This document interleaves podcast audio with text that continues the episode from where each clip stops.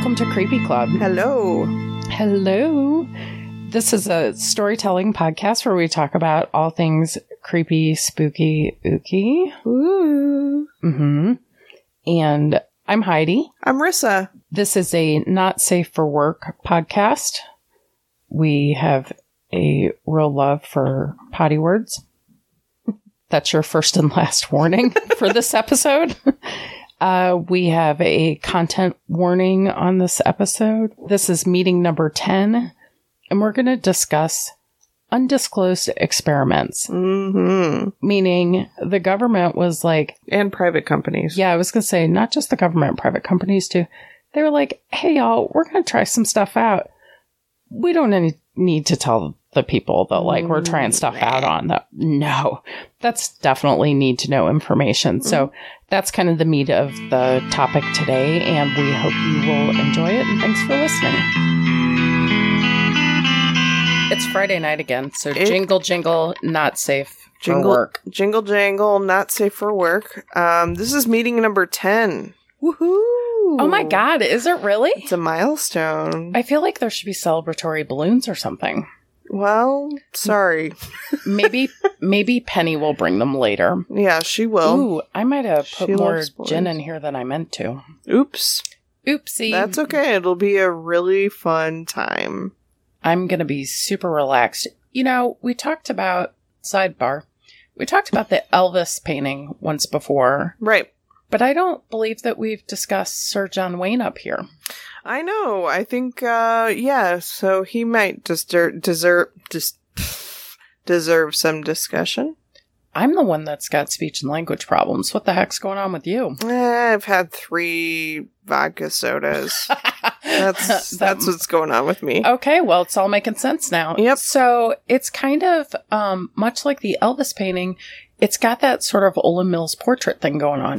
Yeah, so um, I'll I'll take a picture of it and put it on our Instagram. But it it is a it's so it's an ethereal portrait of John Wayne, sort of above a landscape, um, featuring a covered wagon with uh horses A pulling the wagon, a team of horses pulling the wagon, and he's just sort of floating up in the sky. It's very ominous, yeah, uh, we like he's judging the shit out of those pioneers. Yeah, so about mm, maybe like seven years ago, uh, we went to a Halloween party in Sedalia, and uh, we. I, I can't remember what we won. It it was probably. I think it was Brandon won for maybe like maybe like second place best costume. I know it wasn't first place because I was like, he should have won first place because it was a really good costume. I'll put I'll put a picture of the costume up too.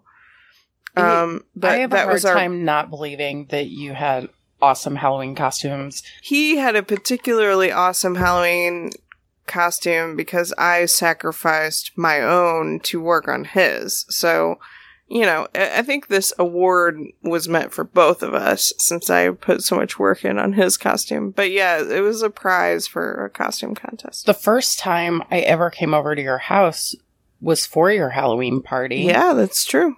And Brandon was wearing some sort of badass costume that involved a giant furry cape. Oh yeah, he was um uh Jon Snow from Game of Thrones. It was pretty impressive. Do you And- watch Game of Thrones? I don't know anything about that. Who? All right. I know I have popular culture's lost on me. I'm too busy studying serial killers and creepy shit. Yeah, well, he was It's hard to keep up. he was Jon Snow. I believe I was uh Lumpy Space Princess from Adventure Time. That is absolutely correct. I do remember that, and that was the day that I learned that gin and tonic is not just for old people. Yeah, and we were just talking about that earlier when I poured you a gin and tonic and you were like the, the reason why I like gin and tonics is me. Yeah, because that party. them their juniper berries are friggin' delicious. Delicious. and so Pinckney Bend Distillery, shout out to them. Do you think we're going to get free gin if we say their name enough? Yeah, of course. That'd be awesome. Mhm. Like, just come home and there's a big case of Pinckney Bend, like a lifetime supply. Yes. So, Pinckney Bend is a distillery here in St. Louis, well, outside of St. Louis. And I took a friend of mine there and introduced her to gin in their tasting room. And now she's a ginaneer. What? a Gin ginographer? No, Some- gin, gin, ginologist? Gin, enth- gin enthusiast? Yes, she's also a gin enthusiast as a result. So But- I didn't know that Pinckney Bend was outside of St. Louis. Oh, girl, yes. Hmm. I'll have to look, look into this. Oh, yeah. Field trip. Nice. hmm Pretty So- close to uh, New Haven, Missouri. It's delicious. All right. Cool. Mhm. So, um, I'm not going to talk about serial killers or rapists today. Can you believe that shit? I can't, but we also we we do have a content warning on this. There's a little bit of um sexual assault going on in this story. Like, Just a little. I mean, it's very light. I basically, it's going to be about that much that I'm going to say about it. I don't think it's gonna. Yeah, I don't think it's gonna be super triggering. But if you're like super sensitive, I I think I might skip this episode or just like I don't know. I don't know if you're paranoid Just be aware. in general. This is probably not the episode for you. So, essentially, I'll just give them a quick little nugget. Sure. Um, I'm going to talk briefly about several different stories where the government has done some devious shit using regular old citizens for various experiments, and then one company that used prisoners for its experiments. Oof. Hmm Can't wait. And very unapologetic about it. So, um, also, I'm I'm a I'm a couple episodes behind on editing. So, our corrections, conclusions, and clarifications segment is going to be pretty light. Um, I just edited the South Southside Rapist episode, which was two episodes ago, and um, we didn't really have a whole lot that we needed clarifying on. I think we're getting better in that regard. Yeah, maybe that's that's Let's exciting. go that. Let's go with that. Um, there was one thing that I was um, surmising about that. Um, you know, I I actually couldn't find anything. So so I mentioned that St. Louis um, was in the like World Series playoffs and they lost or they won or something, and then there were riots in our city, which led the media to be like, "Oh, St. Louis is like super dangerous." Well, I I couldn't actually find what I was talking about. Oh, Um, except that in 2004, we were in the World Series playoffs with Boston, and um, the games happened in Boston, and the and Boston like schooled us. They like shut us out, and Boston rioted. But we, I, I couldn't find anything maybe about just got us. mixed up. I'm pretty sure that it was. I here's We've here's what the I was World thinking. Series a few times, and I don't know. Yeah, I know nothing about sports ball, but I know that the year of the song "Celebration" was super popular. I was in elementary school, and it was all about Ozzie Smith. Oh yeah, yeah, yeah. Yeah.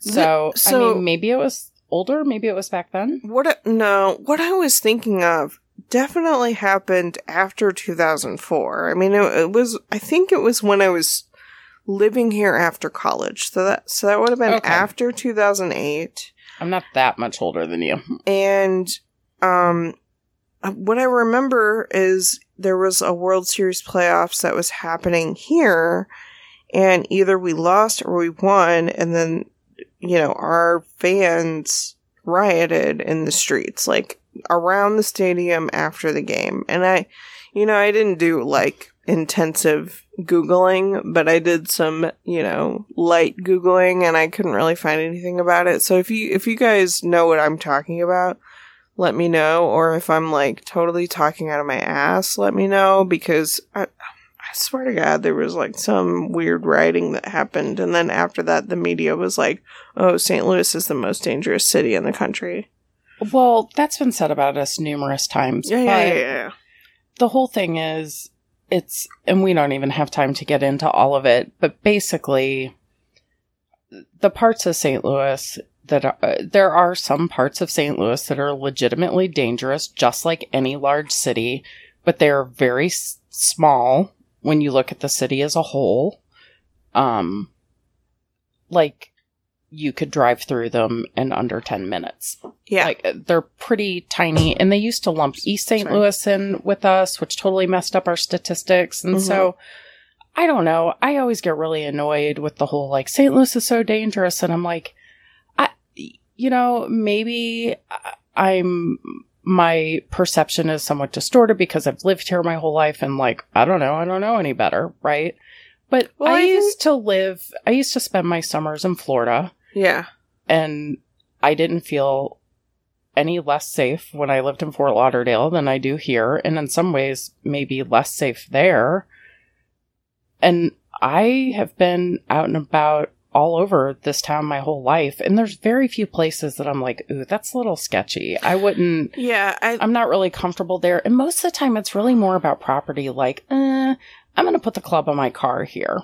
Yeah, I think that um I think that living here I you, you know, I think that our um our viewpoints of the city are valid because we've lived here for a long time. Yeah, I've been here like 45 years. I feel like I know a little something about what I'm talking about. Exactly. And I think that um It's not all anecdotal evidence, and I've lived Yeah. in numerous different parts. I've lived in South City the longest by far, right. but I have always had friends all over different parts of the city, some considered bad neighborhoods, some considered nicer neighborhoods. And with the exception of like one friend who would tell me when I would drop them off, like, those stop signs, they're not for you. Like, do Mhm. not stop the stop signs. That's Mhm. that was back in the day when like Boys in the Hood was popular and everybody was doing the like carjackings and Yeah. drive-by shootings. Like Yeah. that was almost like a thing for a while, right? Yeah. But that like in my whole life, that's one individual has said something Yeah, like I- that to me, and I've had friends who lived in all different parts of the city. Yeah, I think that um, living here is definitely, uh, you know, different than you know, living here and having our perception of this city is definitely different from what the me- media portrays St. Louis to be. Oh God, and yeah. I and I think that um, anyone that's listening to our podcast that is outside of St. Louis that is afraid of St. Louis.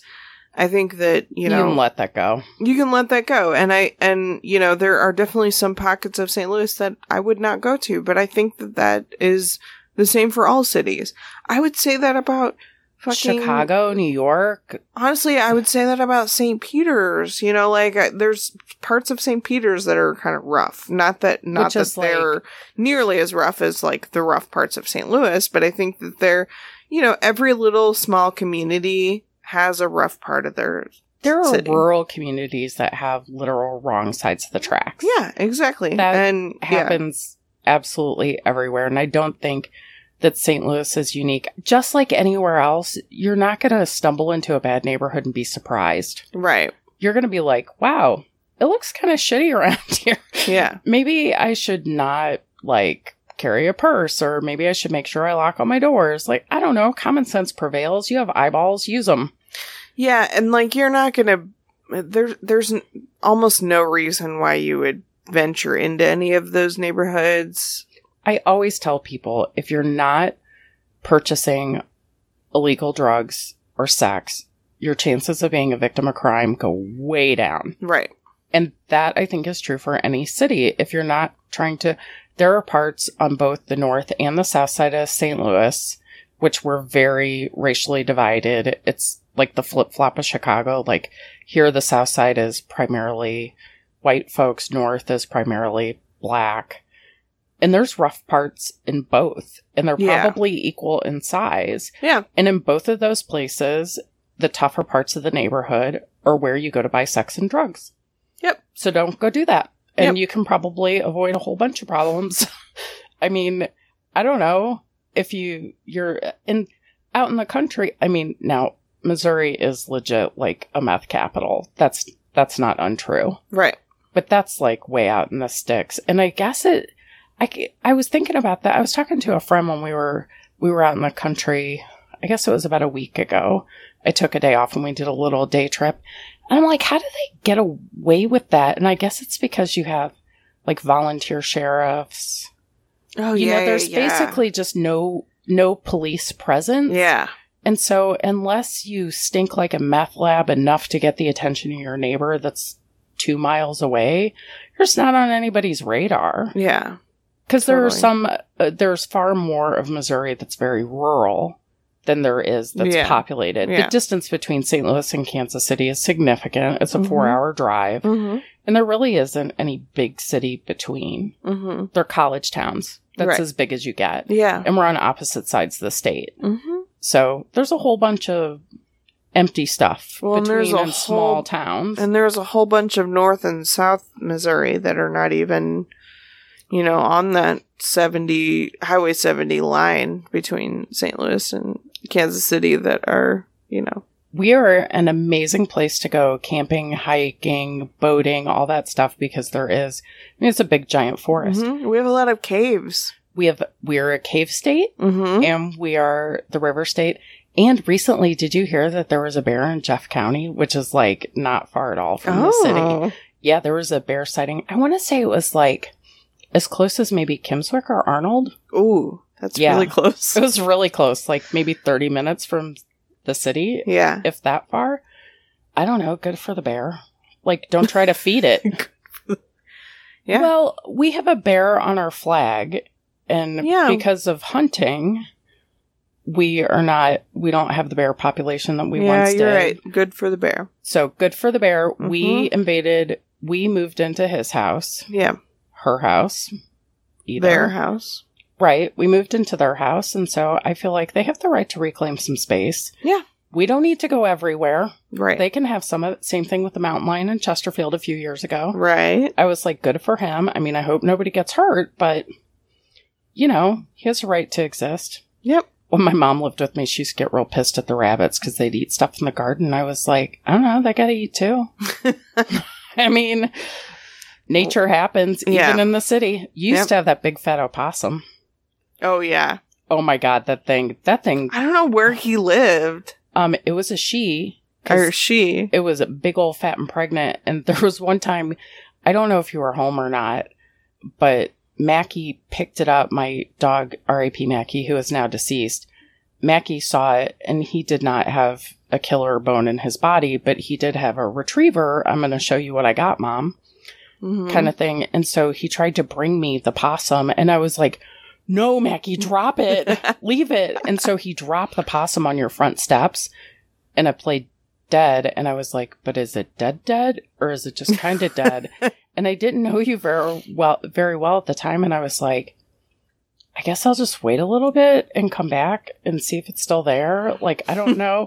like, I feel like I should give her a heads up if there's this big ass possum on her stairs. I don't know, like maybe loan her a shovel? Yeah. I'm not really sure. What's the neighbor etiquette for sorry my dog killed a possum and left it on your stairs? my bad. yeah. But that thing used to the back when I had chickens, it would come chill out in the yard and stuff because they don't they have a bad rap. They're actually very chill animals. They don't they didn't want to bother my chickens. hmm.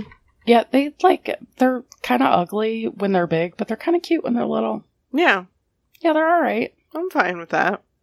The whole hanging from trees thing kind of gives me the creeps, but I've never seen it. I, I just know the one you had lived in your bushes. Okay.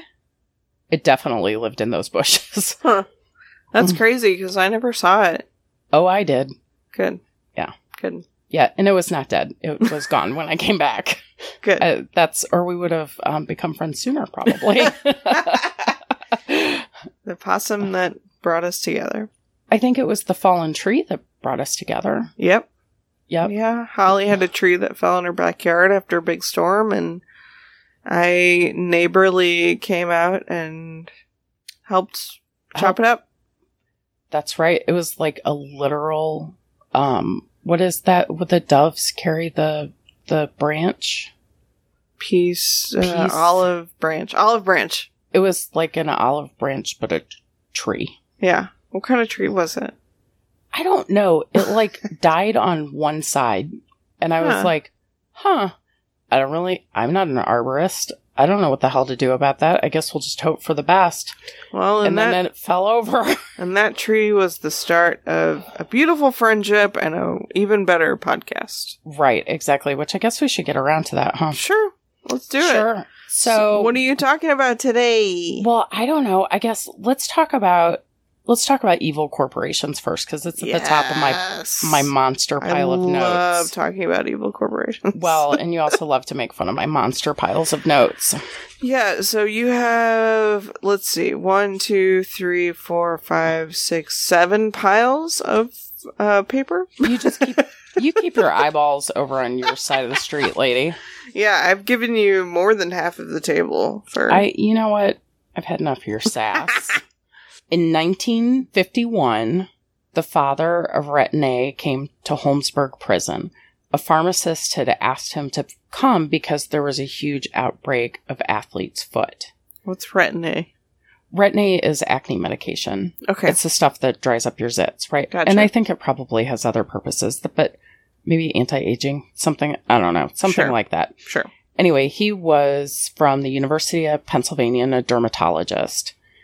And um, he said when I when he came into the prison, all I saw before me were acres of skin.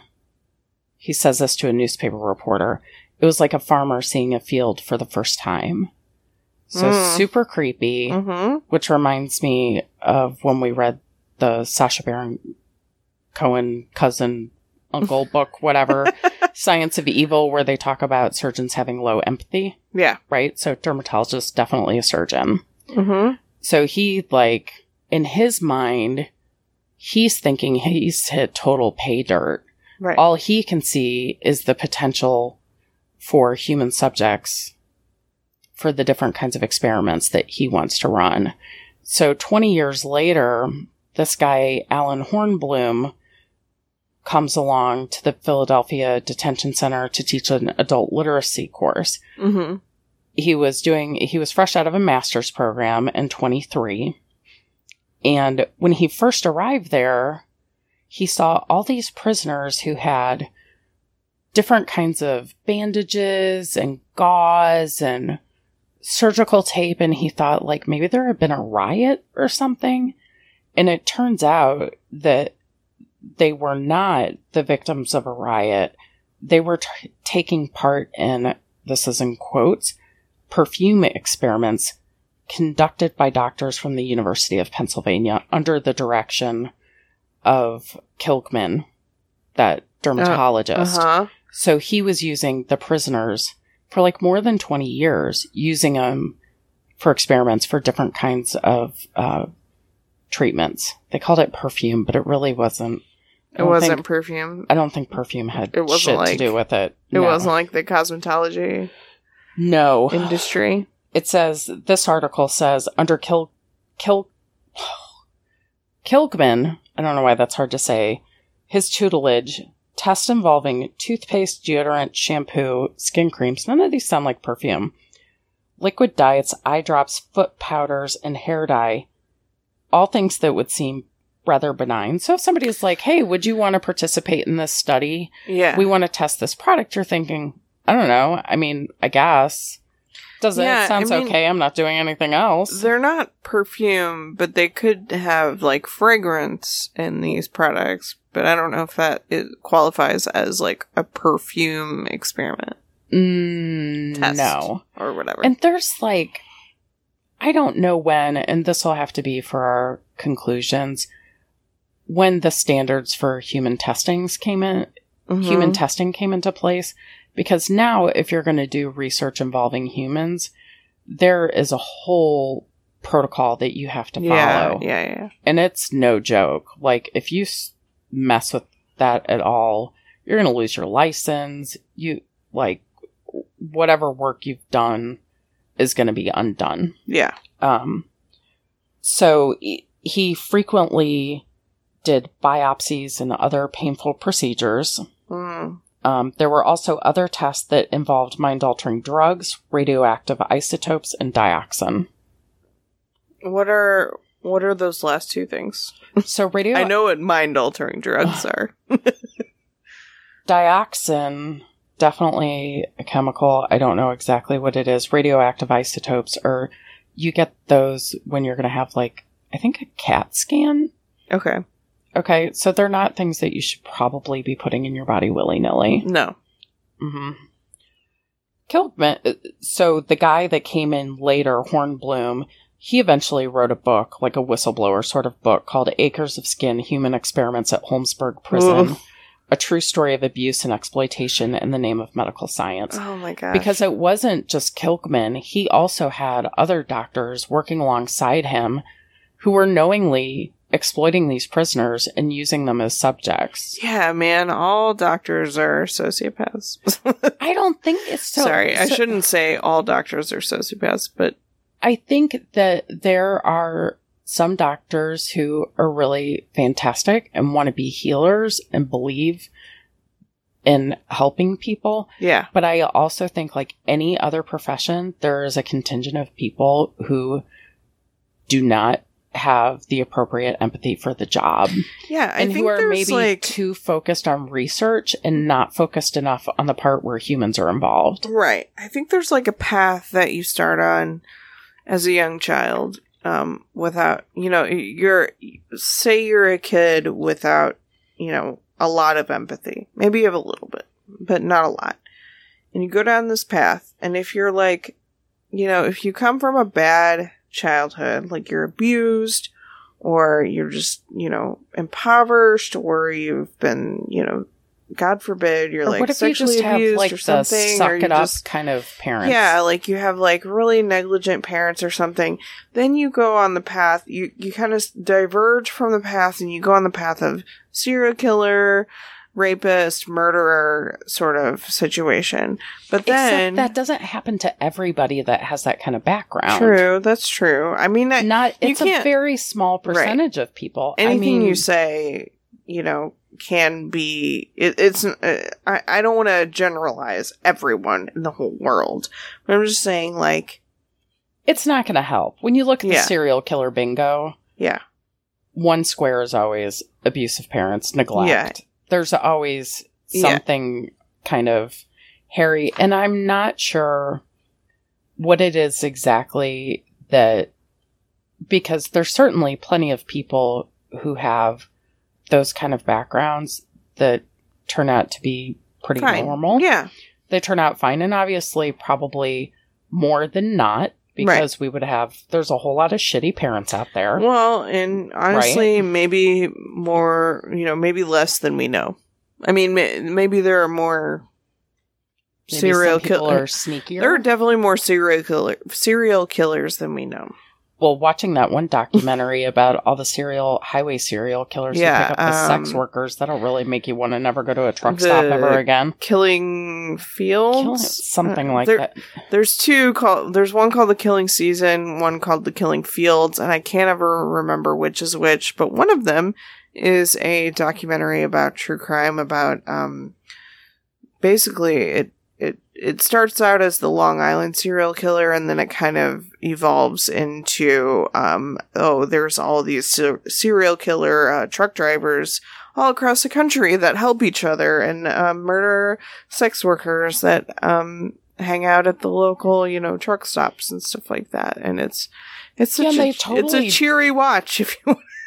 Oh yeah, and it's a series, Oh, so it's man. pretty heavy. Mhm. But it, it was well, the it was a real documentary, and you were truly following them going through the process of Yeah. sort of unraveling this mystery because they thought originally they were looking for one person, and then they were like, "Holy Oh, shit!" yeah, this leads to a whole like can of worms. Like, Like, there's like Oh Yeah. fuck! And then they talked to that one guy who was in prison. He's like, "Oh yeah, I had like."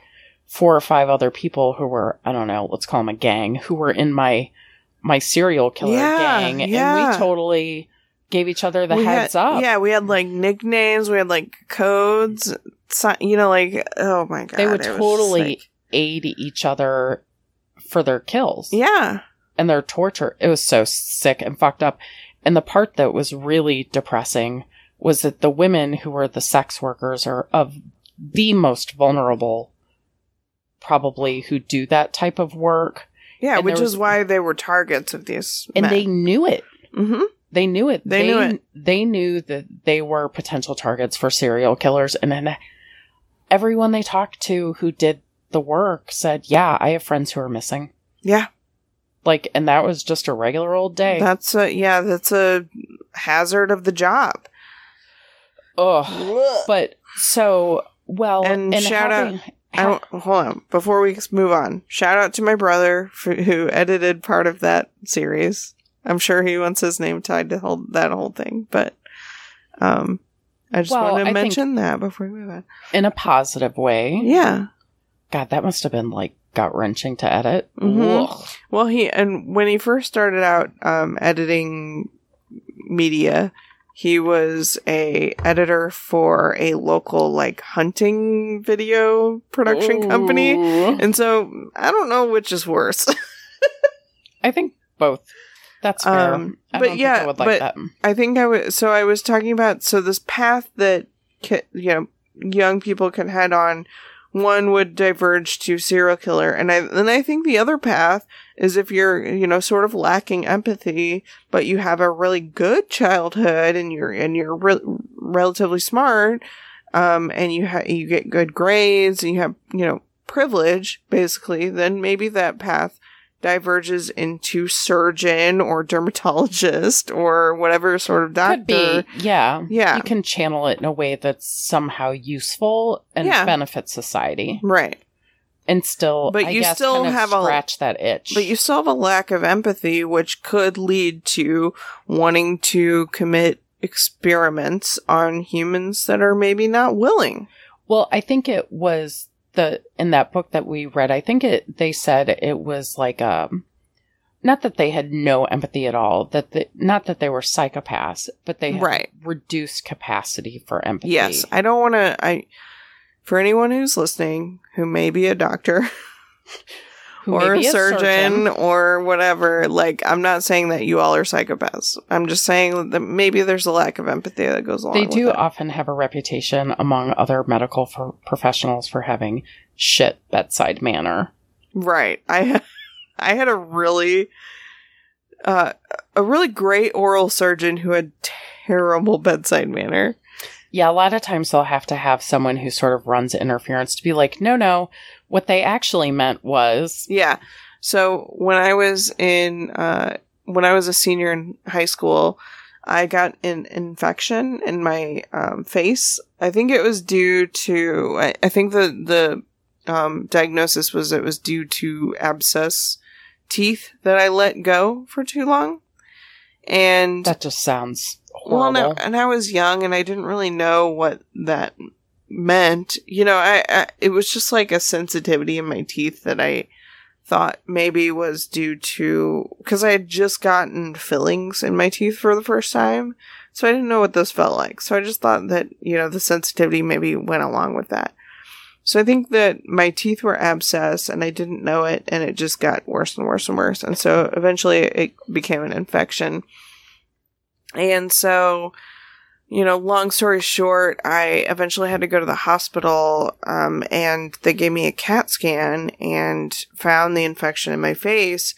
And so I'm, we're like waiting for the results in my hospital room, and the oral surgeon comes in. He's like, "Well, you have an infection in your face, and it's traveling towards your brain, so you could die."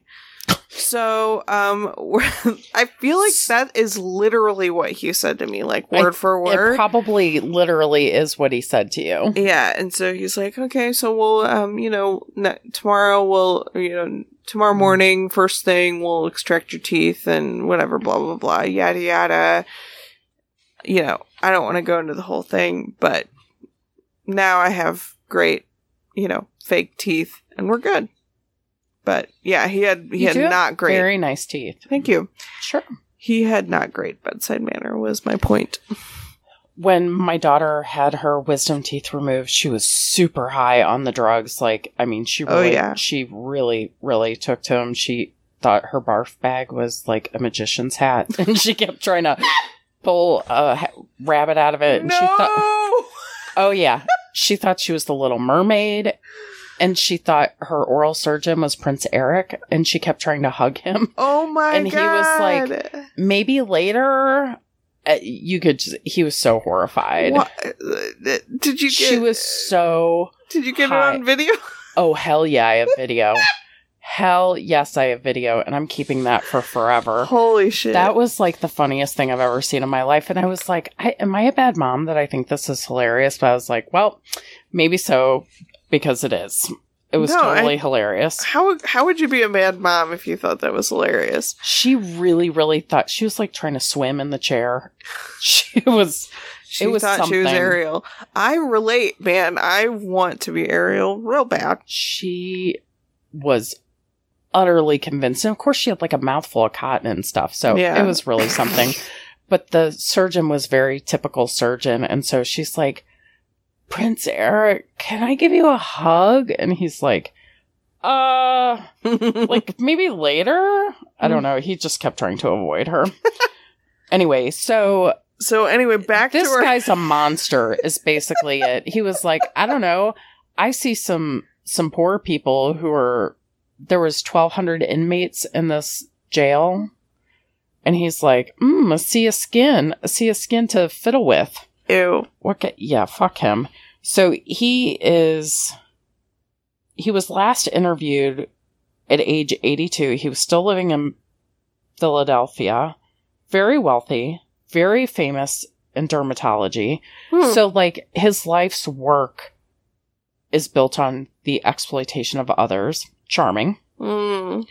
And he's probably and he's the inventor of retin-a so no wonder he's like super duper rich Okay. oh yeah it says acne and wrinkle cream Yeah. hailed as youth in a tube. so whatever. Anyway, um, and he says where I gotta find this quote because I was like, "You are just a big old bastard." He says, "My use of paid prisoners as research subjects." And you know, like I watch a million prison documentaries. When they say paid, they mean like I gave them ten cents Yeah, a day. yeah. They don't make a lot of money. You're not making a fair wage. no, Like, not even if you have close. a good job in prison, you might make a few dollars a day. yeah. You're not going to leave rich. You're not going to leave. And then the commissary is so ridiculously expensive Right. that if you just break even when you leave, you're lucky. Right. You're lucky you don't have to like, if you don't have to pass out sexual favors to stay in snacks, like you're doing okay. Anyway, so he says, my use of paid prisoners as research subjects in the 50s and 60s was in keeping with the nation's standard protocol for conducting scientific investigations at that time. To the best of my knowledge, the Mm. result of those experiments advanced the knowledge of pathogenesis, skin disease, and no long term harm was done to any person who voluntarily participated in the research program. Now, you know, he was totally deceptive in his practices. Mhm. He wasn't going to be like, so I'm going to put this cream on and like, sorry about that really, really like that rash. It's going to be like some painful ass boils and then I'm going to biopsy some stuff. My bad. right. Um, I mean, they. I yeah. I wonder how how voluntary this was. You know- probably not very voluntary. Well, and if you consider that, like, truly, so this particular prison was 85% black, very few were high school graduates. So the chances that they, the people who were there, were able to read at a level that they could really understand any document put in front of them is slim. maybe they were like, "Hey, you could make an extra buck if you just put this cream on Right, your just arm. Put the script. It's for zits. It's fine. It's, you're gonna be fine." Mm-hmm. Yeah. And you know, they probably don't have a lot of choice anyway. No, I mean they're just like trying to get some snacks. Right. Because sometimes the prisons, depending on which state you're in, it varies, but they might only have like 80 cents a day to feed a prisoner. Yeah. Three meals. Mhm. So what are you going to get? You're going to get like potato and some white bread. I mean, the, I don't know what, you know, uh, uh, depending on the state, they don't give a shit if you have special dietary needs. right. They're basically making diabetics in prison. Mm-hmm. And then all the commissary stuff is crazy expensive. I will, you know what? That is going to be one of my future episodes because I think the exploitation of prisoners just via the commissary alone is creepy as hell. Those, that is a corporate, ugh. Yeah, I would. corporate I would love to stuff. talk about that stuff because that's that's I think a lot of something. people don't have any idea how much prisoners are exploited in terms of just just making a phone call, how expensive Well, it is. yeah, I think that people often brush aside uh, prisoners' rights because oh they fucked up, or oh they you know like oh, like they deserve it. they deserve it because they're you know a detriment to society but you know a lot of these people are in the system because they're poor because they don't have the privilege that white people do or you know higher paid people do well, and a to stay people, out of the system because you know a, a white person gets in trouble for the same crime as a black person and the white person has access to better lawyers because they have more money because they're paid more because society pays black people We or know white people more than black people that and blah white blah blah people and black people use drugs at the same rate, yeah but they're not incarcerated at the yeah same yeah, rate. yeah yeah exactly So there's And- so much, so much stuff. There's that so many of- so, and there's a lot of people who take plea deals because they don't know what else to do, and they may Yeah. not even be guilty, yep but they're scared if they don't, if it actually goes to trial, yeah and be- because of prejudice, they may end up getting three times as much time, and they're like, well, it's better to take three than fifteen. and because people don't care about prisoners because they think that they're like you know bad people or a detriment to society or whatever because we don't care about them they get treated very inhumanely because our prisons are also run by these like private corporations that want to make money off of our prisoners and so Oh yeah, the whole privatization of prison is super this creepy. is a huge rabbit hole that maybe we should go into in a future episode. But yeah, I'm I very. I very think- passionate about that too. I've only watched like I don't know a thousand hours of prison documentaries and docuseries. yeah, and I want to recommend to our listeners if you're interested in the prison, you know, com- industrial complex, listen to Ear Hustle. Uh, it's a podcast that's produced inside of San Quentin, uh, a prison in California. It's like a, I think it's a minimum security prison. Um, it's it's really good. It's produced by an, an an inmate and then a person that it comes in from outside that helps with the podcast. Um, and it, it's really good. It's a really good um, insight into prison life and what prisoners have to deal with. And honestly, I don't think it goes into the nitty gritty enough. well, they have such limited time to work on the podcast. I mean, Yeah, when we do this, we have oodles of time to do it. We can take as long as we want, really. Right. They don't have that luxury. mm-hmm. So, but let's not delve too deep. Anyway, okay, do- let, yeah, let's get back to your. I do want to, um, I do think I want to dedicate an episode to talking about some of the creepy shit that goes on in prisons. yeah, Because sure. it's not creepy like paranormal creepy, but there's some creepy stuff that happens in there for sure. yeah, it's related to like true crime and stuff. Let's talk about another university that did some really screwed up stuff. Sure.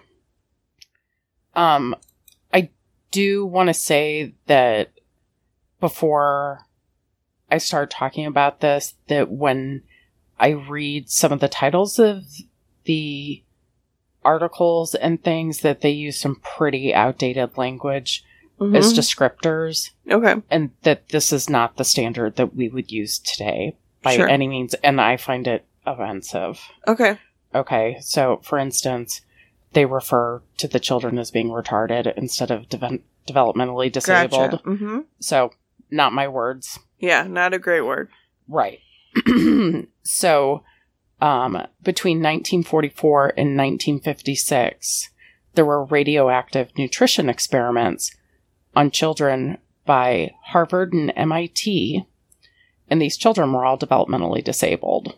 Oh my god. Harvard and MIT. Harvard and MIT. These are very prestigious Ivy schools. Ivy League schools. I mean, I guess I don't know. Do we call it MIT Ivy? Whatever. yeah, I yeah, mean, yeah. it's I would. I don't Yeah, know if it's I- by definition. it's about but- as it's definitely top ten. Yeah, I would not get into MIT. Right. That's all I know. I can barely math. I'm definitely not getting in there. So there was um, in 1993 a journalist from the Boston Globe named Scott Allen uncovered some documents that showed that for many years there were these ethically dubious experiments conducted on Fernald Center youth which is it was a state school. Mm-hmm. And so these boys were listed in the records as morons. What, is I- that a l- That was legal term? at one time, I think that that was a word that people used to indicate someone's IQ. Right. Like people used to say things like mongoloid. Mm-hmm. Uh, we know better now. We Yeah. don't say things like that anymore, and I'm really glad that we don't. Right. um, he published an article called Radiation Used on Retarded. Even in 1993, I think we still Dang. hadn't made progress Yeah. with the R word yet, Yeah. right? Yeah. So, what these experiments were so there was the state school in Waltham, Massachusetts, and what they did was they fed the children Quaker Oats breakfast cereal containing radioactive tracers Holy shit. Yeah, breakfast cereal to test absorption of plant minerals and calcium. The parents were never informed that the children were involved in the test. Plant. So they're so they so they fed them radioactive tracers to study minerals and calcium. They wanted to see, they, yeah, they wanted to see what the absorption rates were. And the only way that they could test it was to use these radioactive yeah. tracers. To also put in this radioactivity. Like. Right. So that's like those radioactive isotopes we were talking about before. Yeah, I mean, I'm not a scientist, but it's something uh, basically you need something to chase it around so that you can see it. Yeah. Ugh. But they did it without parental consent, right. which I don't understand how anybody, like, how does that meeting happen? You're like, hey, Rissa, we're both scientists, so I have Mhm. this idea. Sure. I was thinking, I really want to know more about the absorption of mineral and calcium. Yeah. Okay. Me too. I get this deal with Quaker Oats. Okay. Yeah. Okay, Quaker Oats cool. is good. Yeah. there's these kids. I mean, they're not real smart. They're probably not going to know. Oh yeah. We don't have to tell their parents. No. No. No. No. no. Let's just do It'll it. be fine. It'll be fine. We'll just do it. so it was members of a science club, Mm-hmm. Oh. like a joint effort between Harvard and MIT and a science club. Hey, you want to be in the science club? Just eat these Quaker oats. You'll be fine. And then they had them digest iron supplements and then gave them the equivalent of like 50 chest x rays. That's that seems like a lot, right? Like that. that Um, that seems perhaps dangerous. that's like, yeah. I know That's going to give you a lot of radiation. I have like these nodule things that I have to go get checked every few years that are on my lung, probably from like pneumonia or bronchitis when I was younger. But they just want to take a look see every few years and make sure there's no problem. Mhm. And my doctor is very cautious about I don't want to put a rush. Like, I want to make sure that the full time has elapsed because I don't want to expose you to radiation more than you need to be. You're yeah. a reasonably healthy young adult. There's no reason to um, generate more exposure than is necessary to monitor this. Yeah. So 50 frickin' times. Mm-hmm. I mean, if I live, so say I have this done every three or four years until I'm dead, that's still nowhere near 50. yeah. I just, like, on a little kid. Yeah. And these poor kids, because they are developmentally disabled, They don't know that this is wrong. they don't know to tell somebody. Yeah, they don't know to tell their parents. like, how gross and exploitive is that? Like, really, really gross. I hope these people got boils in all the uncomfortable places. Mm-hmm. I just like, ugh, God, how do you even live with yourself doing Yeah. something? I don't get it. Yep. I don't get it. There must have been some pretty gnarly groupthink going on Mm-hmm. to get that to um to get that one to fly. Yeah. So um later, somebody from MIT, a biochemist, was like, uh there in 1945 there's no ground for caution regarding the quantities of radioactive substances which we could use in our experiments. Wait, what? He just basically says like it's fine. We can just Sure. yeah, we I mean we sent some consent forms home, but we didn't say anything about like radiation. So at some point, they're like, I mean, I guess maybe we should send some kind of consent form to the parents, but like, we're not going to say like radiation. Yeah, That's more- scare them. That's more information than they need. Uh huh. That's bonkers. Yeah. So it's until 1993. So That's this is- so recent. What did I say originally? 44 to 56. Mm-hmm. And it took till 1993 for it to be uncovered. Oh my god. And there are actually some survivors. Oh really? hmm There's still some They have folks. brain cancer and shit. I don't know. I was so depressed by the time I started. I was like, this is just so. I couldn't bring myself to read in too deep. I'm Yeah. sure that I could find more information. I don't think that this is like the most well known experiment of all the experiments, unless, I don't know, maybe you're really into radiation or something. But, um, it's pretty, it's pretty messed up. And yeah. it was funded partly by Quaker Oats, which makes me never want to eat Whoa. Quaker Oats ever again. That's really fucked up. I mean, so also the U.S. Atomic Energy Commission. And I just think, how did these two people decide to be partners? yeah. I mean, obviously Quaker Oats are, is trying to make a buck, right? But that's like really disturbing because I'm descended from Quakers, and Quakers were um mostly peaceful, Um, Like, s- I have nice- friends who are Quakers now. right? And and they're And they're nice total people. hippies. Yeah. I actually, my one friend who's a Quaker, every once in a while she'll say something real ornery, and I'll be like, "That's not very Quaker," and she'll be like, like she comes up with these little petty revenge schemes that really kind of crack me up, and I'll be like, "That doesn't sound very peace and and love to me at all." I'm Yeah. not going to out her with her name, but I she does have some really brilliant petty revenge schemes. Obviously, I'm not a Quaker now, but I know that the I like have respect for the for their yeah point the of view. like yeah the the basis for their religion is being nice and being like conscientious objectors to war and stuff like that like they they seem like really decent people not people that would be involved in government experiments Uh, or not I I guess this wouldn't be qualify as a government experiment but well, I would say so because the U.S. Atomic Energy Commission was oh involved. yeah, yeah yeah okay Uh, that's pretty government. yeah that that is very government Mm-hmm. that gum government Mm-hmm. Well, and like my friends who are Quakers now, they run a homeless shelter in the winter mm-hmm a couple times a week. They open up their doors to people who are unhoused.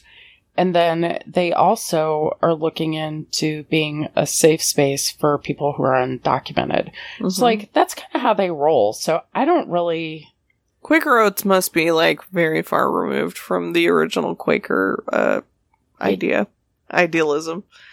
I would certainly think so. I I think so. somebody lost their way. Yeah, yeah. I mean, it's a commercial big company. I mean, why why would we think that they were connected to legitimate Quakers? You know? Interesting. Scott Allen is a woman. I didn't know. I didn't catch that Oh, the, the first time. the journalist. Uh huh. Oh no no no no. Okay, this makes more sense. Gina Kolata is a woman. I get confused for a second. I glanced at my notes and I was like, I don't think I've ever known a woman named Scott. But hey, you do you. Um. Who's Gina? So Gina Kolata is a which sounds like pina colada, like a delicious drink. Mhm. Yeah, Um, Gina Kolata. She was with the New York Times. Mm-hmm. Um, and she wrote an article called In Debate on Radiation Tests, Rush to Judgment is Resisted. So that kind of sounds like she might be defending them a little. I don't know if we'd be friends. Rush to judgment is resisted. Yeah, she sa- it says her article is decidedly more sympathetic towards the researchers who conducted the radiation experiments, as well to the infamous Willowbrook experiments, which she credits with the development of the controversial hepatitis B vaccine. Hmm.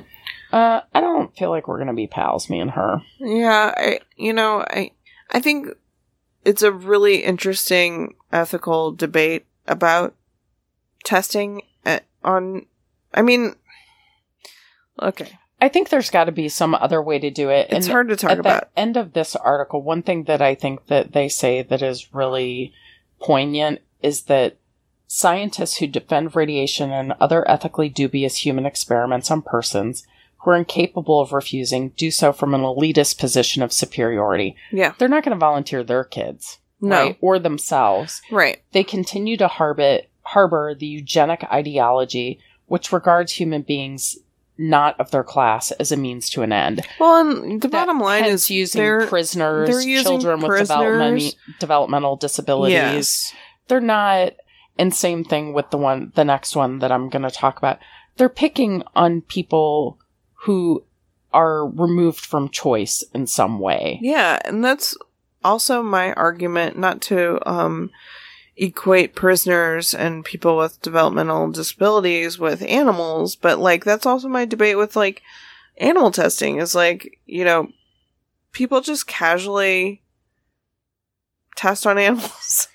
Companies that it should- casually test on animals and it's like All totally thought- fine with Mhm. everybody, but the, they, the, the, they can't consent to that. And I, I don't should think be that that's thoughtfully done. it should be thoughtfully done. I, you know, like I think that, um, I try to stay. I I use a lot of makeup and a lot of skincare and stuff, and I try to stay away from stuff that is tested on animals because I don't think that you know our our beauty standards should rely on testing on these beings that are unable to speak for themselves and to you know say no to to testing um and you know like uh, there's a larger argument for you know stuff like drugs and um i don't know wh- whatever uh scientific advancements can be made with testing on animals. That's that's a that's a larger argument that i'm not really willing to take a stance on because i don't really know a whole lot of facts but i know for a fact that I don't want to um, use a highlighter to make me look bomb that has been used on a rabbit to make them, you know, tear up or whatever. You know, like uh, you know what I mean? I think that there are some things that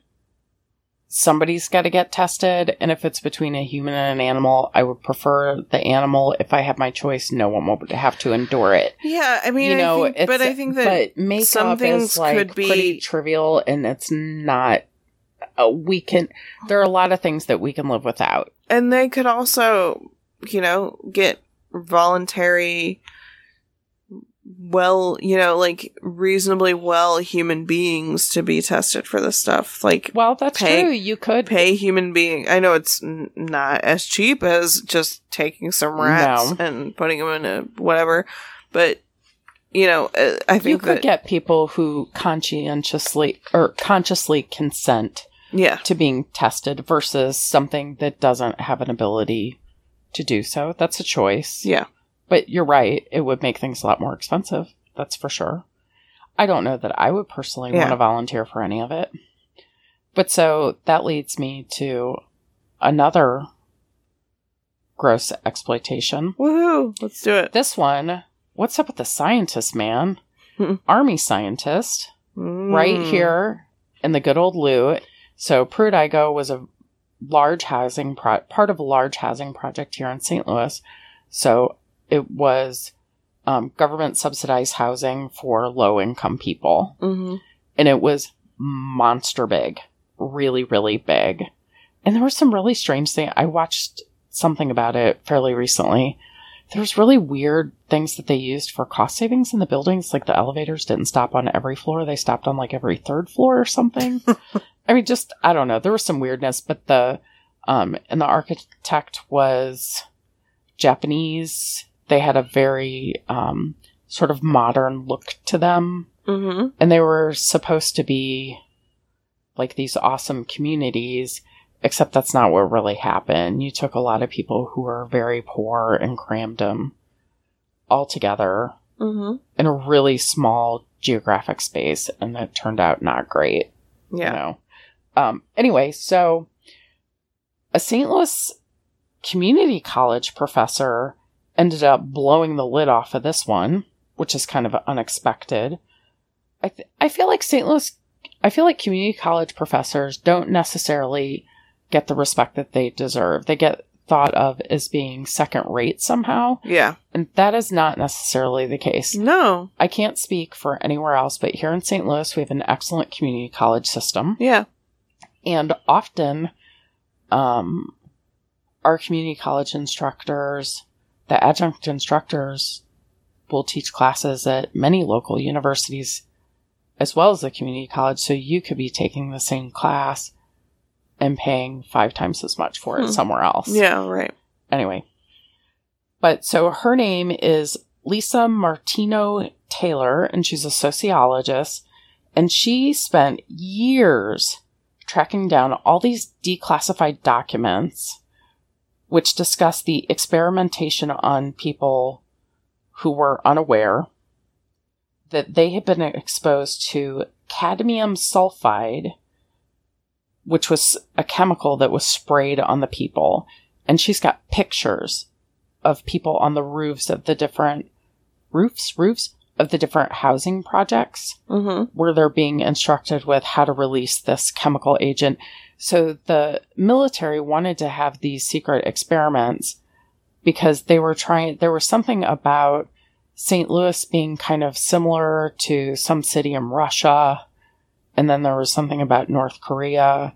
And they thought that they were kind of similar and like, hey, maybe if it works here, it will work there. Mm. So it was kind of the idea behind it. right. Um, and supposedly it was supposed to be harmless zinc cadi- cadmium s- sulfide particles Mm-hmm. um, with a radioactive additive added to the compound. But again, nobody asked them if they wanted to be like, hey, I don't know. Hey, Rissa, I was thinking about going on top of this building later that Sure. you live in. Yeah. And I'm gonna spray this stuff. There's like some radioactive stuff in it and some other chemicals that Oh. like you probably don't even know what they are. I'm not Oh. gonna bother telling you. Okay, no like, you're- problem. I mean, you're you're poor. Yeah. So yeah, like yeah, whatever. Yeah. Okay. Anyway, so I'm gonna go up there and like spray some shit. Is that cool? Yeah, I mean, is it gonna like give me cancer later? I don't really know. Okay. Yeah, uh, that's fine. I'm sure that's fine. So she found um they use these aerosol dispensers, dispersers rather, on the top of um let's see, there's a picture of one on top of the Manhattan Rochester Coalition. There was um So, what if one of these residents came up and like they were like, oh, "I'm gonna go up on the roof and smoke a cigarette or something"? Like, I don't I'm really surprised that there's photographs. right? Like, th- this doesn't seem super secretive if they're just like chilling on top of these roofs. Like, do It was done for a pretty long time too. So she found photographs that ranged from so that spanned from 1953 to 1954, then again from 63 to 65, and it didn't happen just here in St. Louis. It also happened in Corpus Christi, where they would drop it from airplanes over. it's wa- in Texas, right? correct, like really deep south, Yeah, like like almost, almost, on the into border. ocean, Yeah, right? Okay. um, they would drop it from airplanes over the city. They'd be like, I'm just going to fly this airplane. I'm just going to throw some shit out in the sky and see how it goes. Mm-hmm. Uh, the people in St. Louis were told nothing. Politicians weren't notified. Nobody told anything. Oh, the people of St. Louis were told that the army was testing smoke screens to protect cities from a Russian attack. Oh, That's what they were told. Okay. So Nothing to see here. We're just testing smoke screens. We're whatever actually- that means. we're actually protecting you. Right? Yeah. All right. Whatever. Uh huh. Assholes. And there was later, um, I found I didn't, I didn't pull it up today, but there was more recently a lawsuit. Somebody who got sick filed a lawsuit and won because all this stuff got declassified at yeah. some point. Yeah. Good Who- for them. Well, yeah, who later did win a lawsuit as a result because of whatever illness they had. Yeah. Um, but I definitely will link to this article because some of the pictures are kind of like, whoa. Yeah. I mean, they did it over schools, they did it over housing projects, all kinds of stuff. And then just this like guise of like, oh, well, we're just testing things to protect you. or we're just not telling you anything at all. Mm. We're just going to act like everything's cool. Yeah. And it was pretty recently that this happened. Let's see. So Pruitt-Igoe, the greatest concentration was at Pruitt-Igoe. And there were more than 10,000 low income residents at Pruitt-Igoe. 10,000. 10,000, 70% of which were children under the age of 12. Oh my god. 70%. 70% were under the age of 12 Oh who were God. exposed to radium. Yeah. Yeah. It was real, real messed up. Yeah. So the army has admitted to, at some point, they started adding a fluorescent compound and they did admit to it, but they were like, it's totally harmless. It was fine. And that portion of it is still classified. huh. hmm Interesting. Yeah, interesting. It's, I mean, it's fine, but you can't read it. Right. Like, no, you can't see it. it's totally fine. Fluorescent. Like, so.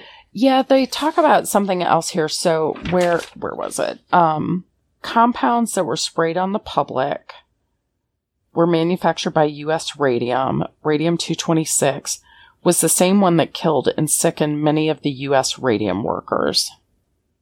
Okay. Okay, so that's probably not going to be Probably not good. oh my god. Mhm. Our U.S. Army did this to 10,000 people. Most of whom were children Most under the age of 12. 70% of whom were children under the age of 12. God. And so you think like Pruitt-Igoe wasn't that long ago. Mm-hmm. I know people who grew up in the Pruitt-Igoe housing projects Mm. who are still alive and are like in their probably early 60s. They're not. Are they still in operation? The Pruitt-Igoe. Oh no, they were razed a long time ago. yeah. Yeah, no, but I know, yeah, people probably in their early 60s, so they were kids. They probably were exposed. Oh my god. Yeah, I'll have to ask. Um, I have a friend at work who either she grew up there or she had relatives who grew up in the housing project. I'll have to ask her um, if she remembers any of that. Yeah. But um, I've known several people over the years who who grew up there and said it was fucking horrible. Yeah. It was as terrible as you expected it Well, to I mean, on top of it being low income housing provided by the state, like now you get where the elevators experience. only stopped every three floors. Yeah, like it- There's it's- actually supposed to be a really, really good documentary that I haven't had an opportunity to watch yet about the Pruitt-Igoe housing complex. yeah, So um, that's on my to-do list to watch that. sure. We'll put it on the show notes. hmm Let's see. Um, so Corpus Christi and St. Louis. Those those were the the two the two ones that she named the most. And she her final comment in this article is it was pretty shocking. The level of duplicity and secrecy. Clearly they went to great lengths to deceive people. Mm-hmm. Way to go, military. Yeah, good job. Real nice. Thanks. So I found another article written by um, the woman I was talking about before. I want to make sure I say her name right. I think it. I think this is the same person. Yes, Martino Taylor. So when she did her whole dissertation on what happened in St. Louis, and in this particular article that uh, came from the Chicago Tribune, she also mentions Chicago and Nashville, um, California. So it's really widespread. It wasn't, I mean, St. Louis took a pretty hard hit. Mm-hmm. They were the subject of a considerable amount of testing, but it did happen in other places as well. She said the tests in Nashville in the late 1940s involved giving 820 poor and pregnant white women a mixture during their first prenatal visit that included radioactive iron. Oh my God. The women were chosen without their knowledge. Blood tests were performed to determine how much radioactive iron had been absorbed by the mother, and the baby's blood was tested at birth. Similar tests were performed in Chicago and San Francisco. Oh my god. 820? That's a lot of people. Yeah. And so she's still, she got some information using the Freedom of Information Act when she was use, working on her dissertation. Right. And then other things that were like public records and published articles. Um, she found a small group of researchers. Uh, she had some people working at, at various academic institutions. She did publish a book about this. I can't find the title for the book, but she did publish a book about the the story. There were also um, parts of England and Canada that had similar open air spraying, like there was in Corpus Christi, Uh huh. and there was some in St. Louis as well. And in this article, they interview a woman who actually who's 73 at the time this article was written and i don't think this article is very old it's only a few years old if i remember right it was from 2017 so Okay. not that old at all Last year, yeah. so yeah, so 73. Her name was Mary Helen Brindle. She said she was playing baseball in a St. Louis street in the mid 50s when a squadron of green planes flew so low overhead that she could see the face of the lead pilot. Wow. Suddenly, the children were covered in a fine powdery substance that stuck to skin moistened by summer sweat. Oh my god. Brindle has suffered from breast, thyroid, skin, and uterine cancers. Holy shit. Her sister died of a rare form of esophageal cancer. yeah. Oh no. And she says, I just want an explanation from the government. Why would you do that to people? Yes. Oh my god. Mm-hmm. That's And- awful. Yeah, totally crazy. And they, there is, um, they do have William Lacey Clay, some House Democrats, Brad Sherman of California, Lacey Clay's Missouri, William Lacey Clay, Brad Sherman of California, and Jim Cooper of Tennes- Tennessee, who represent the areas where testing occurred, who are trying to assist her in, you know, moving forward and getting more information about what happened. Yeah. But so this, um, it happened all the way through from the 40s, the mid 40s to the mid 60s. Oh my god. And it wasn't until 2012 that it was, there was enough information gathered to trigger an army investigation. But then the investigation was like, meh, it was fine. it was fine. Just think about like so, you know, it took decades for these things to be uncovered. Just think about all the shit that's been happening. Well, think about so you've got Excuse me. 70, let's see, about 7,000 kids Mm-hmm. who grew up just in the Pruitt Igoe housing project. There were other housing projects there as well, Right. but 7,000 kids, all the different kinds of, I mean, just her, just that one woman alone had what, like five or six different kinds of cancer. Her Yeah. sister had some kind of rare cancer. Out of those 7,000 kids, who's doing the longitudinal study to find out about cancers that aren't familial yeah. or directly environmental? You know, I mean, you hit some shitty lottery Yeah, if you've I'm got five different kinds of cancer. Was was there any sort of like did you find any like information about was there anything conclusive about any of these experiments they were trying like what were they trying first of all what were they trying to figure out? And secondly did they figure out anything other than um you get super bad cancer when you get blasted with radiation particles and fluorescent whatever fucking shit? I think that those answers aren't totally clear because most of that stuff is still classified. Ugh, yeah. I mean, there's uh, speculation about maybe why they did it, but nothing that's 100% clear because it's not all. Yeah. it, it, they're not open secrets. Not that that would make any difference. No, not as really. To the ethical. I mean, I think it's like other times where the government has sprayed crap on people or injected them with drugs and other various things. They're like, well, I just want to see what would happen in case we need to use it on our enemies. It's all we're gonna- about war. Yeah, we're gonna we're gonna check it out and see how it goes. And if it's not, if it's you know, we'll do like a light version on our people. And if it's damaging in some way, then we'll just like triple it for our enemies. It's really terrifying to think that you and I could just be hanging out in the backyard, having a visit, and some fucking plane flies by and some sticky shit falls out of it. And then fast forward 20 years later, and I don't know, our parts are all cancered up.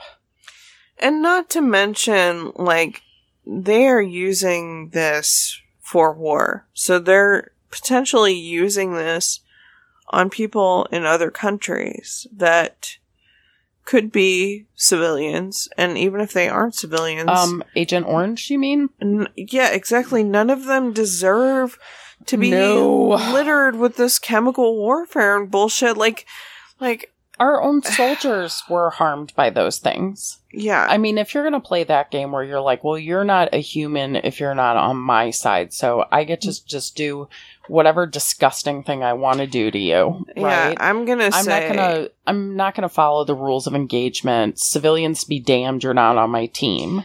But you still end up fucking up your own people in the process. Yep. I went to school with a kid whose dad was exposed to Agent Orange, and as a result, he had no hair on his entire body. And I don't know what other health complications he had. I mean, that's a pretty minor thing in the big scheme of things, considering his dad was exposed to a chemical agent. But I don't know what other complications may have it- a- have happened for him in his lifetime, or Yeah. what happened. You know, I wasn't good enough friends with him to know, you know, what kind of health problems did your dad have. yeah. But I know he's not the only soldier who was exposed to it. And that was his job. Those aren't things you can opt out of. If Yeah. you're in the military and they're like, you need to go do this, you can't be like, eh, I'm not feeling that. Yep. Not doing it. Yeah. Be like, uh, um, yeah, that's an order. all of that makes me incredibly angry.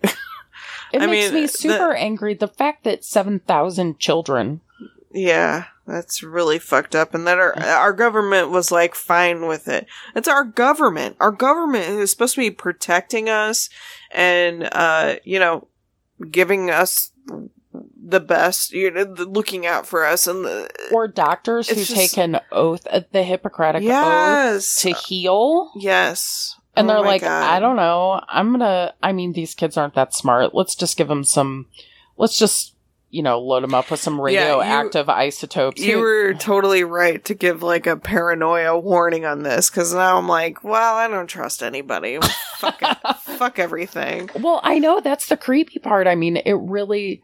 I'm gonna have to think about. I'm gonna have to watch some kitten videos. I think. I think that's gonna be really important. I suggest everyone else do the same. Yeah, Um, and if kittens aren't your thing, whatever sort of babies, maybe adorable birds, something. Um, the best new thing on the internet is uh have you seen the what the fluff challenge? uh, no.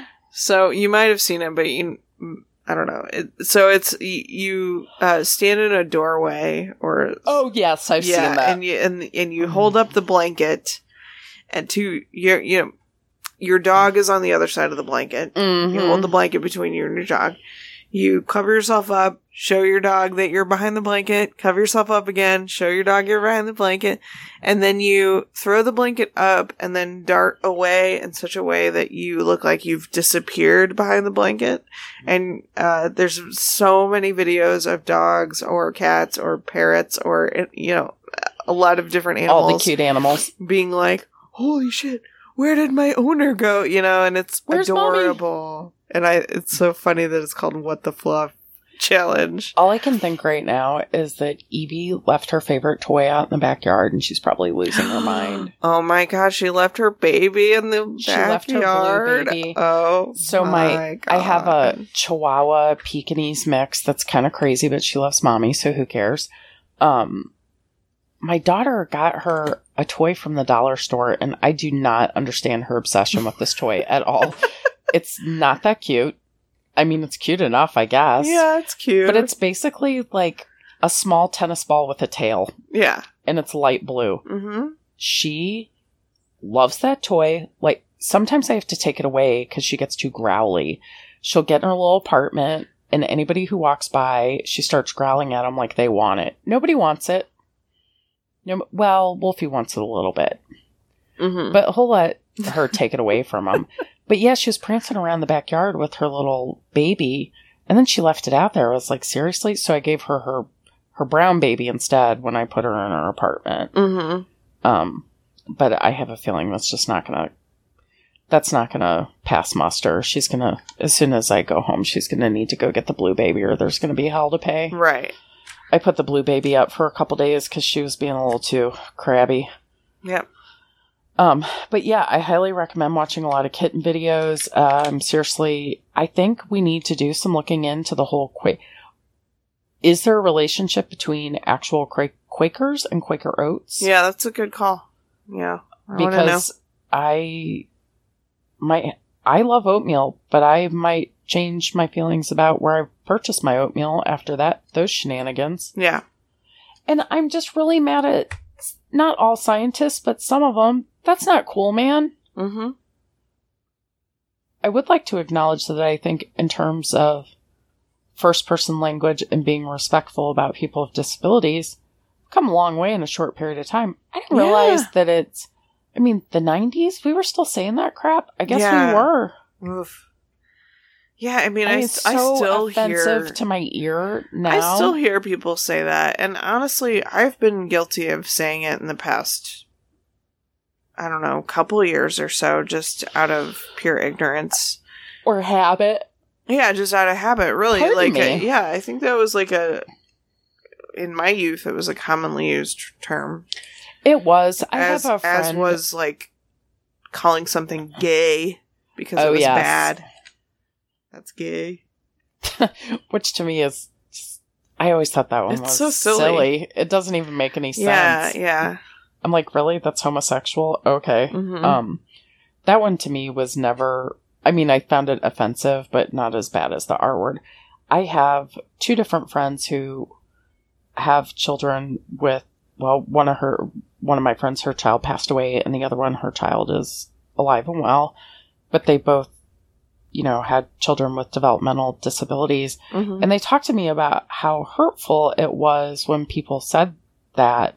And it totally changed my perspective. I was like, I can pick a different word. Yeah. When you Right. yeah, look yeah, at yeah. someone that you care about Yeah. and you know that something as small as a changing the word that you use Yeah.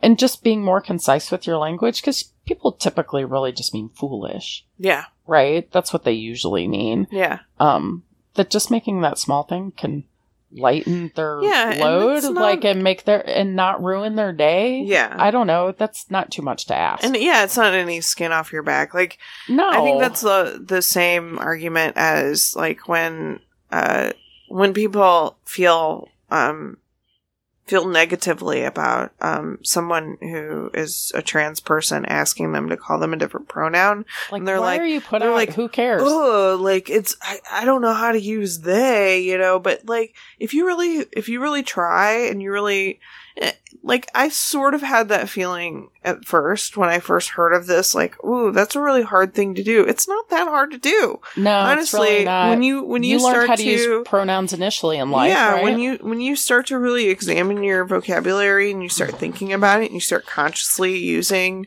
they, it's not that hard. Like No. now I use they kind of like absent-mindedly almost. Um and you know, and and that's not to say that I don't slip up and call my, you know, non-binary friends by the wrong pronouns. That doesn't mean that I'm 100% perfect in that area, but it's no. like it's not a it's not a, a hard thing to do to just try i mean and, and that's all you can do is like try and be and do your best and i think that people expect that it's not going to be perfect yeah I, I would mm. hope so i mean you know I think most people are fairly forgiving on that Yeah, front if yeah. they know that the effort is is is sincere. At least that's been my experience. But the whole like, well, I'm just I'm too put out to do that. I'm like, you know what?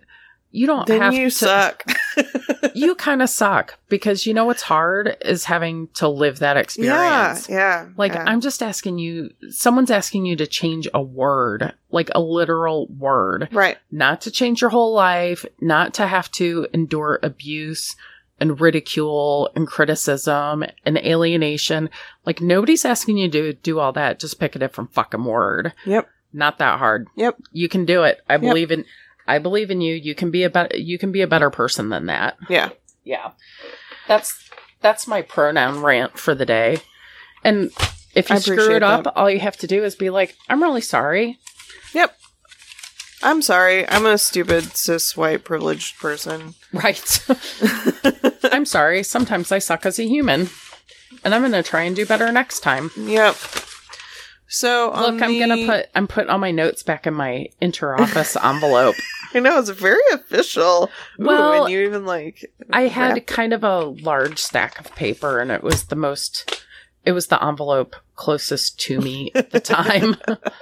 Let's see. This one's this one's been around the block. Yeah, it has a lot of scratch. Mhm, A lot of out scratchity names. scratches. It's been to the library. So on the um on the couple episodes ago, we talked about how we should maybe have like a question, a fun question at the end to like something sort of lighten the lighten mood lighten the, before we the end. load. Yeah, so I looked up some icebreaker um, questions, Oh, nice. and I like this one. So, if you go to karaoke, what song do you pick?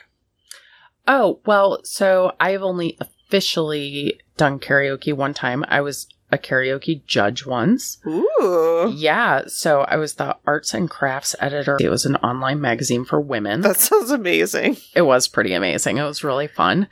Um, and so several of the editors were asked to be judges for Mhm. a karaoke contest. So I got to do that. And I think that I probably prefer that to participating in karaoke. Sure. I'm not going to, I felt like I was on American Idol. I'm not going to lie. Mm-hmm. I was not Simon Cowell. I was very complimentary Yeah, to good, everyone good, because good. I figure You were the it Paula takes some Abdul. major balls to get up in front of. Was it Paula Abdul? I don't know. Who cares? I don't, I don't want to be her. We'll look it up. She was always wasted. Mm, Remember, she I was like- no, I know. I know. She was know, on the pills. I never watched American Idol, so Anyway, I have no idea. it made me feel like a celebrity. Yeah, It was just fun. It was really yeah, fun. Yeah. But the one time I did do it, I think it was my friend Allison's birthday party, and I did Nancy Sinatra. These boots are made for walking. Yes, that's a really good one. I thought it was good, and Yeah. it doesn't require um, amazing vocal skill, Right. which is pretty important since I don't have amazing vocal skill. Yeah. Yeah, Nancy Sinatra songs are pretty like middle of the road as far as like, I learned that from the drag queens. Yeah.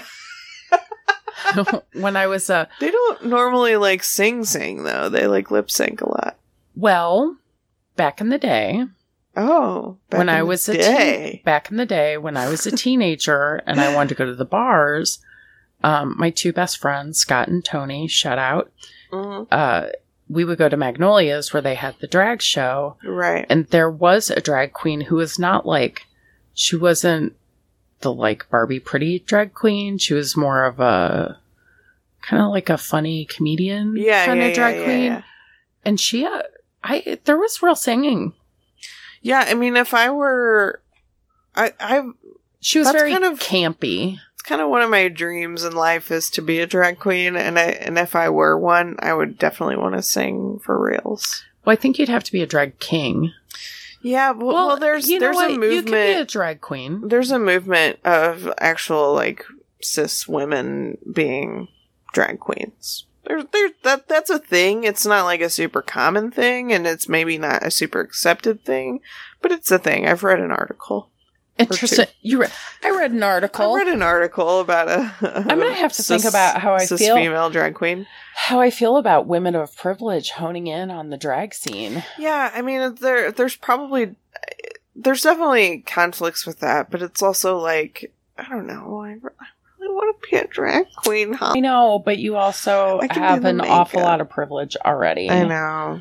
You can't have everything. I would also be a drag king. Like I don't have I don't really have a problem with that. I when I was in college, I went to see a drag show and I didn't even know drag kings existed and there Oh, I love this my favorite trivia night is run by a drag king. yeah, and I, I there was a drag king and there you know, there was like a local drag show for it was on campus for the like gay straight alliance or whatever it was.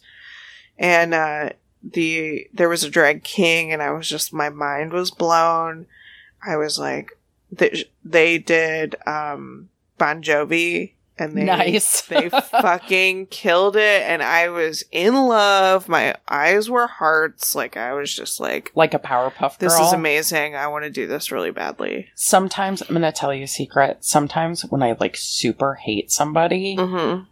and I don't like the way that that makes me feel, I feel like it hurts me way more than it hurts them. In my mind, I will try and imagine Powerpuff Girl hearts and like shoot them with the hearts instead of daggers. Or like the Care Bear stare. Yeah, like kind of in hopes that it will somehow soften the coldness that I feel. Right. I don't know if it really works, but it's at least entertaining enough to keep distract me from actively raging. I understand It that. keeps me it prevents me from doing any murder, so that's good. yeah. Okay, so what's your karaoke song? I'm glad you asked. So You're like, I'm so Um, glad you asked because I've been waiting this whole time. I picked that question because I knew my answer. Um, I tend to go. My favorite one is um, "Fuck You" by CeeLo Green. Do you know Uh, that one?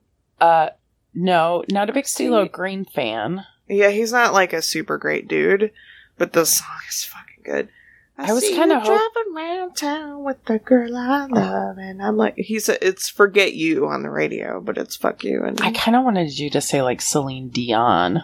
actually, and have to that's a- be like something funny. so you could do this really over the top, super dramatic performance. It's very funny that you should say that because the last karaoke um I did, we did um my friend and I did um It's All Coming Back to Me by Celine Dion, which turns out is a great karaoke song. It is such a good song. Do you you know what I'm talking about, right? no, I have no idea. I know oh my nothing. god. Okay, so Such the other song. day I was sitting on the couch and all of a sudden I was like, is that Celine Dion on the TV? And then I look at Heath and I'm like, he seems to be enjoying it. Why is he watching Celine Dion? I was totally judging him. But there was some sort of like superhero involved. I'm gonna. I don't know what you mean, but I'm gonna send you a link to, and I'm gonna put this in the show notes because it's just so good. The music video for "It's All Coming Back to Me" because it is just, it is a treat. It is a visual, auditorial treat. It's a great song, great video, all around, amazing. I think Celine Dion could be a drag queen. sure.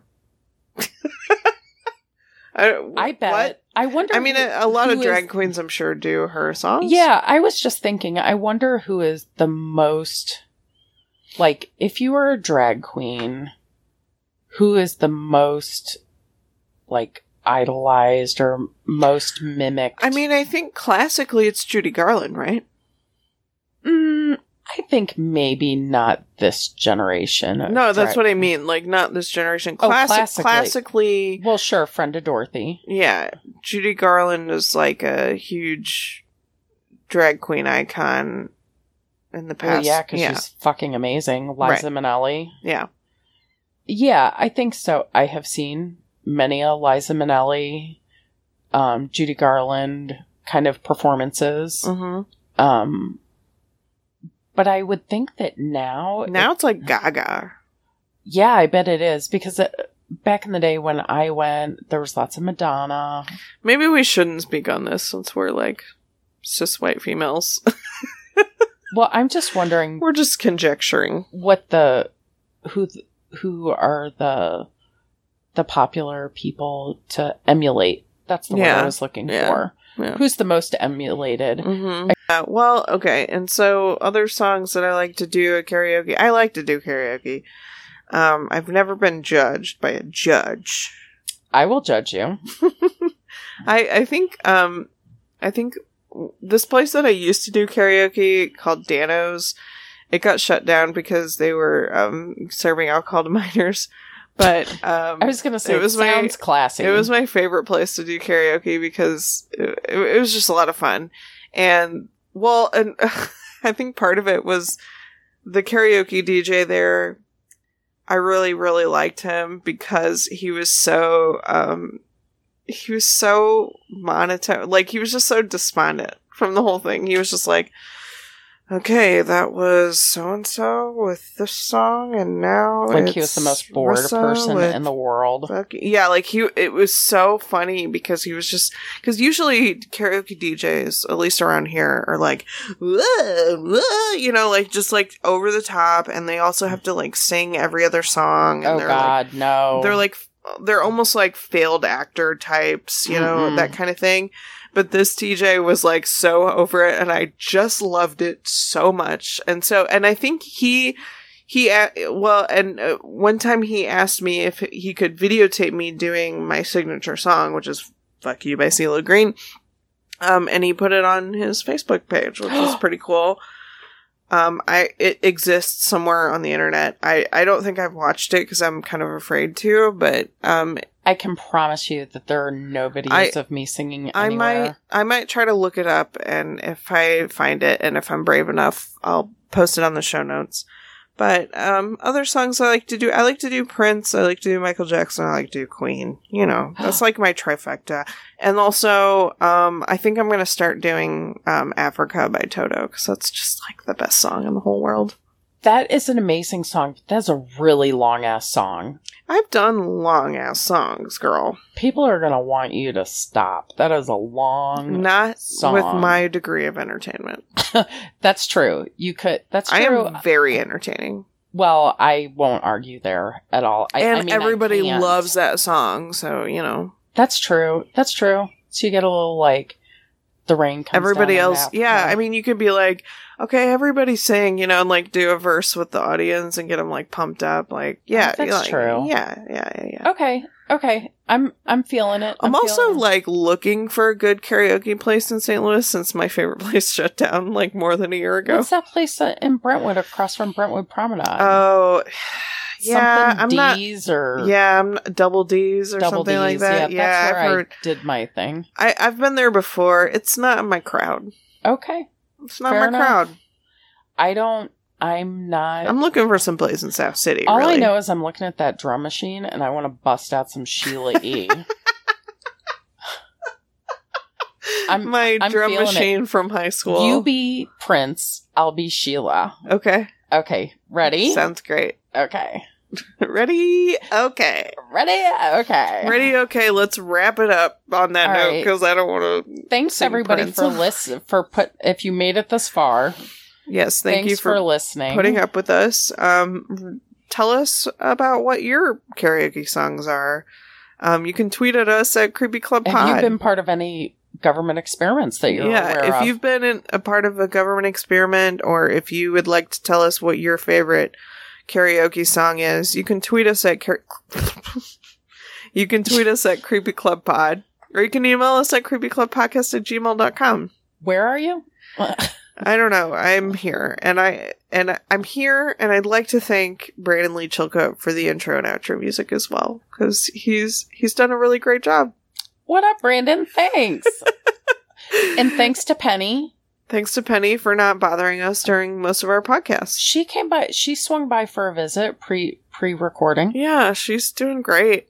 So you can like us on Facebook by going to facebook.com slash creepy club podcast. You can follow us on Instagram at creepy club podcast. I just posted a picture the other day of the x ray of an x ray of a snake. Just saying. Ooh, snake. Mm-hmm. I had, I don't know, I don't, I don't remember if I told you this or not, but I had a beheaded baby snake at the bottom of my steps the other day. Like pretty- a garter snake. Yeah, it was a garter snake for sure. I had three in my yard not that long ago, and I just put them in my compost Yeah, pile. there's a little baby one that was beheaded right at the bottom of Oh, my probably steps got run over. or just like I don't know it Some some creature. indoor outdoor cat took Yeah. care of it. yeah, Sorry, I- snake. I told my friend. Uh, Why didn't you keep it? Um I didn't Could've want to a- touch it. It could have been a what? Come get me. I'm not afraid of snakes. Okay. Well, I'm not. I'm not really afraid of snakes. I just don't like dead things. Well, we could put it That's some. true. I mean, I wanted a dead raccoon. I don't know. I I didn't want to touch I was a dead snake. You wanted me to get a dead raccoon and haul it in my know, car bones back are to different than like a dead snake. I don't know. I don't know Uh, why, but it- raccoon wasn't exactly picked clean. All right, yeah. I know. I if it wasn't picked clean, that would have been disturbing to get. I'm just saying.